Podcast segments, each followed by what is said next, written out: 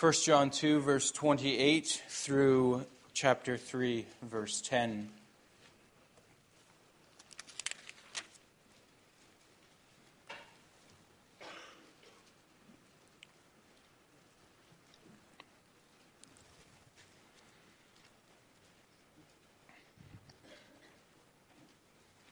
First John 2, verse 28, the Apostle John writes, And now, little children, abide in him so that when he appears we may have confidence and not shrink back from him in shame at his coming. If you know that he is righteous, you may be sure that everyone who practices righteousness has been born of him. See what kind of love the Father has given to us, that we should be called children of God. And so we are. The reason that why the world does not know us is that it did not know him. Beloved, we are God's children now and what we will be has not yet appeared, but we know that when he, when he appears, we shall be like him, because we shall see him as he is. And everyone who thus hopes in him purifies himself as he is pure. Everyone who makes a practice of sinning also practices lawlessness. Sin is lawlessness. You know that he appeared in order to take away sins, and in him there is no sin. No one who abides in him keeps on sinning. No one who keeps on sinning has either seen him or known him. Little children, let no one deceive you. Whoever practices righteousness is righteous as he is righteous. Whoever makes a practice of sinning is of the devil, for the devil has been sinning from the beginning.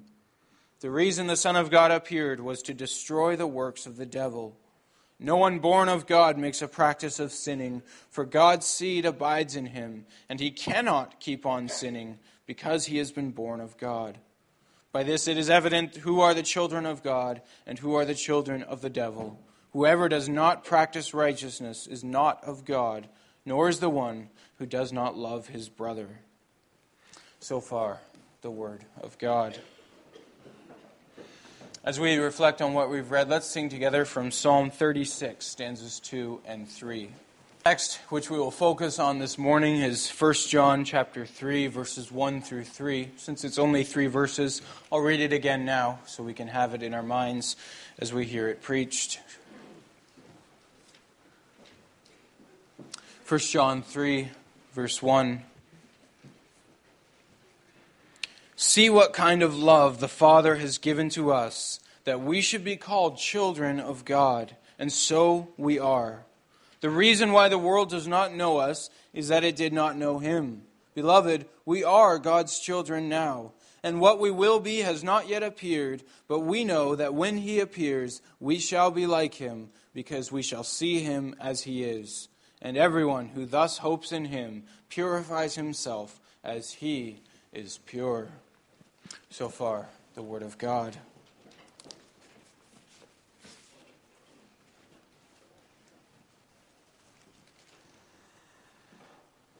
Brothers and sisters in our Lord Jesus Christ, one of the things that makes the Lord's Supper such a wonderful moment is that it's an opportunity to see with our eyes the love of God. We see the love of God. We look around at each other across the table, sitting next to each other or across from each other, and we realize God loves that man or that woman across from me. God loves the person sitting next to me, and God loves me even though I do not deserve it. We recognize every one of us who, who sits here at the Lord's table has a special privilege of being called by Christ to sit at his table. Though we are sinners, we're welcomed to be here. And if we are his, which he declares we are, then we are also God's, and we are heirs of the love of God. So every one of us is there at the table because of the gracious, undeserved favor of God. His invitation to join him at his table to be his people who belong to him and whom he welcomes as his own. That's also what John wants to impress upon us uh, this morning. It can be so hard to believe and so easy to forget that God loves us as his own children. It's hard to believe because we know who we are. Uh, we know better than anyone else what we have done and what kind of sin still exists within us and what kinds of things we would be capable of doing apart from God's grace. And that makes the love of God very hard to believe. How could God love us? And yet, here at the table, here we are gathered specifically because Christ has called us to enjoy the love of the Father that He has bought for us. And He assures us here at the table we belong here. He has made it possible for us to be here. So, as we come to this table, John tells us what we need to hear. Verse 1 See what kind of love the Father has given to us that we should be called children of God. And he says, And so we are. What the Lord's table shows us more clearly than anything else is that we belong to Christ. And if we belong to Christ, then we are children of God, precious children of God, whom He loves as any father would love his own children. Romans 5 says the same thing. God shows, or some translations even say, God proves his love for us in that while we were still sinners, Christ died for us. Our Father, our Father through Jesus Christ, loves his own children. We doubt that often, we forget that often, but the Lord's Supper testifies to that in the clearest of terms. The only reason we're here is because of the blood of Jesus, but the fact that we are here is the proof that God does indeed love us. It's the plainest evidence that God has shown his love to us.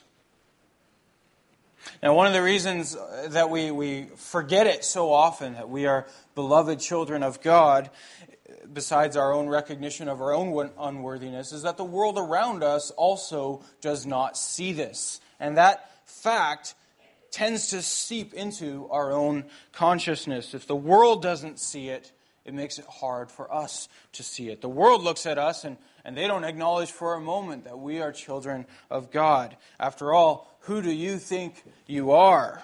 God loves you. What makes you think that you're so special to God. See, to the world, we are religious fanatics who claim to be children of God, and they see that as a claim that we're better than them. And the idea that God would love, would love people like us sounds ridiculous to them. And so we are caught between the incongruity of what God's Word tells us and what the Lord testifies to us in the supper and what the world around us thinks of us. We find ourselves thinking the same things. Who am I to believe that I'm a child of God? Maybe I am being arrogant to assume that God would love me. If I'm a children of if I'm a child of God, why doesn't the world around me see it? And that was a, a, special challenge for the people of God in John's day um, because they came out of a Jewish context. So they came out of a context of people that already claimed to believe in God and to know Him. And they, the people around them, were saying, You're not children of God. You have no right to that claim. And so John reminds us also in verse 1 the reason why the world doesn't know you, doesn't recognize you as children of God, is because the world doesn't recognize Him. Why should we be bothered by the fact that the world doesn't recognize us as children of God. They don't know their own God. Of course, they're not going to recognize his children. And this was especially John's message to, to the church of that day, with the Jews of that day having forsaken or ha- having abandoned them and, and having and, accusing them of being uh, crazy for, for believing that they are children of God. His message is don't be troubled by the fact that they don't acknowledge you or recognize you. Sure, they have the Word of God, and sure, they claim to know God, but they didn't recognize the Savior whom God has sent. Don't expect them to recognize His people. The world is not going to see us for who we are. We need to accept that and we need to get over that. There's no reason we should expect the world to see us as we are. They will, they will on the final day, but they don't now because they don't know their God. You have come to know God in Christ. Hold on to that and recognize that God does love you as his own child, no matter what the world might think about you. And so again, John says in verse 2 Beloved, we are God's children now. And what we will be has not yet appeared, but we know that when he appears, we shall be like him, because we shall see him as he is. And when he says uh, what we will be has not yet appeared, I don't think he means that we don't know yet what we will be. That's often how those verses are understood, that we don't know yet what we're going to be like. Um, there's truth to that. We can't comprehend the full glory of, of that day. But I think what he means to say is simply that who we are, our identity as children of God, has not yet appeared to the world. Uh, it, it's not yet appeared publicly, it's not yet apparent to, to everyone's eyes. It's what Paul also says in Romans 8, verse 19. The creation waits, he says, with eager longing for the revealing of the sons of God. The day is going to come when the world will see who God's children are. On the day of judgment, when the books are opened, and Revelation 20 talks about the book of life also being open, containing the names of, of those who are saved, those who belong to Christ. The world will realize who we are on that day, but it has not yet appeared publicly to the world now. Uh, right now, they, they will despise the children of God, they will think nothing of us. That's not yet clear, but it will be. And that's, that's John's point here, where he says, what, uh, what we will be has not yet appeared, but we know that when he appears, we shall be like him.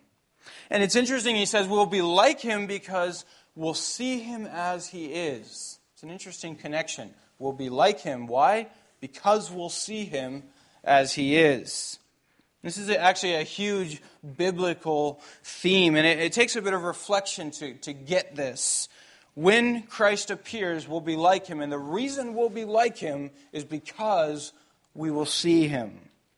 In other words, seeing the glory of Christ is transformative, it changes who we are.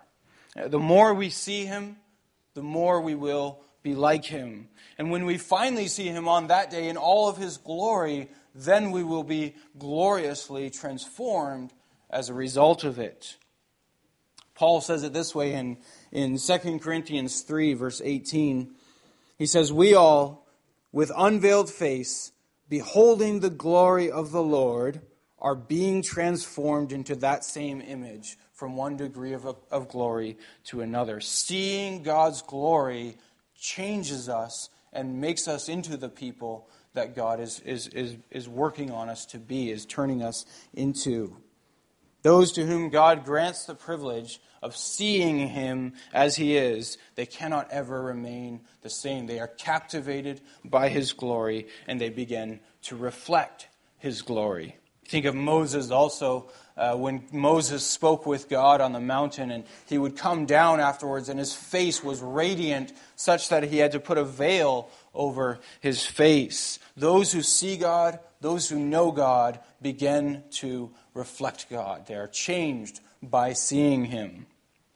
Psalm 34, verse 5 uh, Those who look on Him are radiant, and their faces shall never be ashamed. Or Isaiah 40, verse 5 The glory of the Lord shall be revealed, and all flesh shall see it together, for the mouth of the Lord has spoken. Or Daniel 12, which speaks ahead of the resurrection. Uh, Daniel 12, verse 3 Then those who are wise shall shine like the brightness of the sky above, and those who turn many to righteousness like the stars forever and ever. There's a, an effect that happens when you know the glory of God and the righteousness of God. You shine it out, you reflect it to the world. And that's the point here that John is also making. When we see him as he is, we will be transformed to be like him. And that's true already now. Already now, through the eyes of faith, we know our Lord. We see him through faith. And already now, that sight is transforming us. And it will do so throughout our lives until the day of resurrection when, with unveiled face, we'll see him as he is. And we will be changed as a result. You see this also in Acts 7, uh, the deacon Stephen, as he's uh, preaching to the people. In uh, Acts 6, uh, says, Acts 6, verse 15, uh, the people were gazing at him, and all who sat in the council saw that his face was like the face of an angel. And then you get to the end of that, that account in 7 verse 55, and it says, Stephen, full of the Holy Spirit, gazed into heaven and saw the glory of God and Jesus standing at the right hand of God. It was that sight of God that made Stephen radiant as he was. Those who see God's glory in Christ are changed by having so seen him. And that's what John is saying. When he appears, we shall be like him because we'll see him as he is. And then finally, John reminds us if that's your hope, if that's your faith, if that's what you look forward to, then you also will purify yourself as he is pure. Everyone who thus hopes in him purifies himself as he is pure.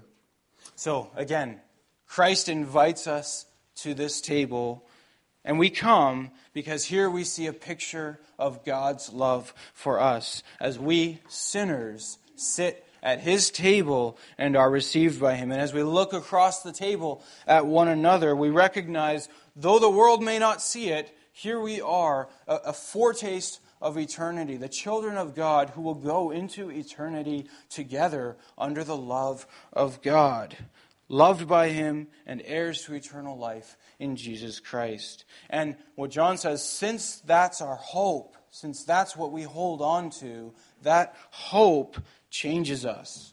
We don't just come to the table as sinners needing forgiveness, though we certainly come as, as that, but also as children of God in the process of being made perfect and pure and holy as He is holy. And so, even though the world doesn't recognize our identity as children of God, our identity is already now being made clear as we sit at this table, and as that faith and hope changes us so that more and more we begin to look like children of God. Our hope turns us into the people that we ultimately will be. So, brothers and sisters, come to the table at Christ's invitation to share and enjoy the love of God. Come in faith, come resting in Him, come trusting in Him, and come hoping in Him who will make you pure and perfect on the final day. And as you come, recognize here at, at Christ's table God's abundant love for His own precious children. He loves us with the same love that he loves his own dear son, Jesus Christ. It's what John or what Jesus says in his prayer in John 17 that the love that you've had for me may be in them. That's Jesus' prayer for us, that the Father would love us with the same love by which he loves Jesus himself. And that's what God wants us to see at this table that the love he has for Christ, he has for every one of us who belongs to Christ. And that is an unfailing, persistent love that carries on into eternity. Amen. Let's respond by singing from hymn 72.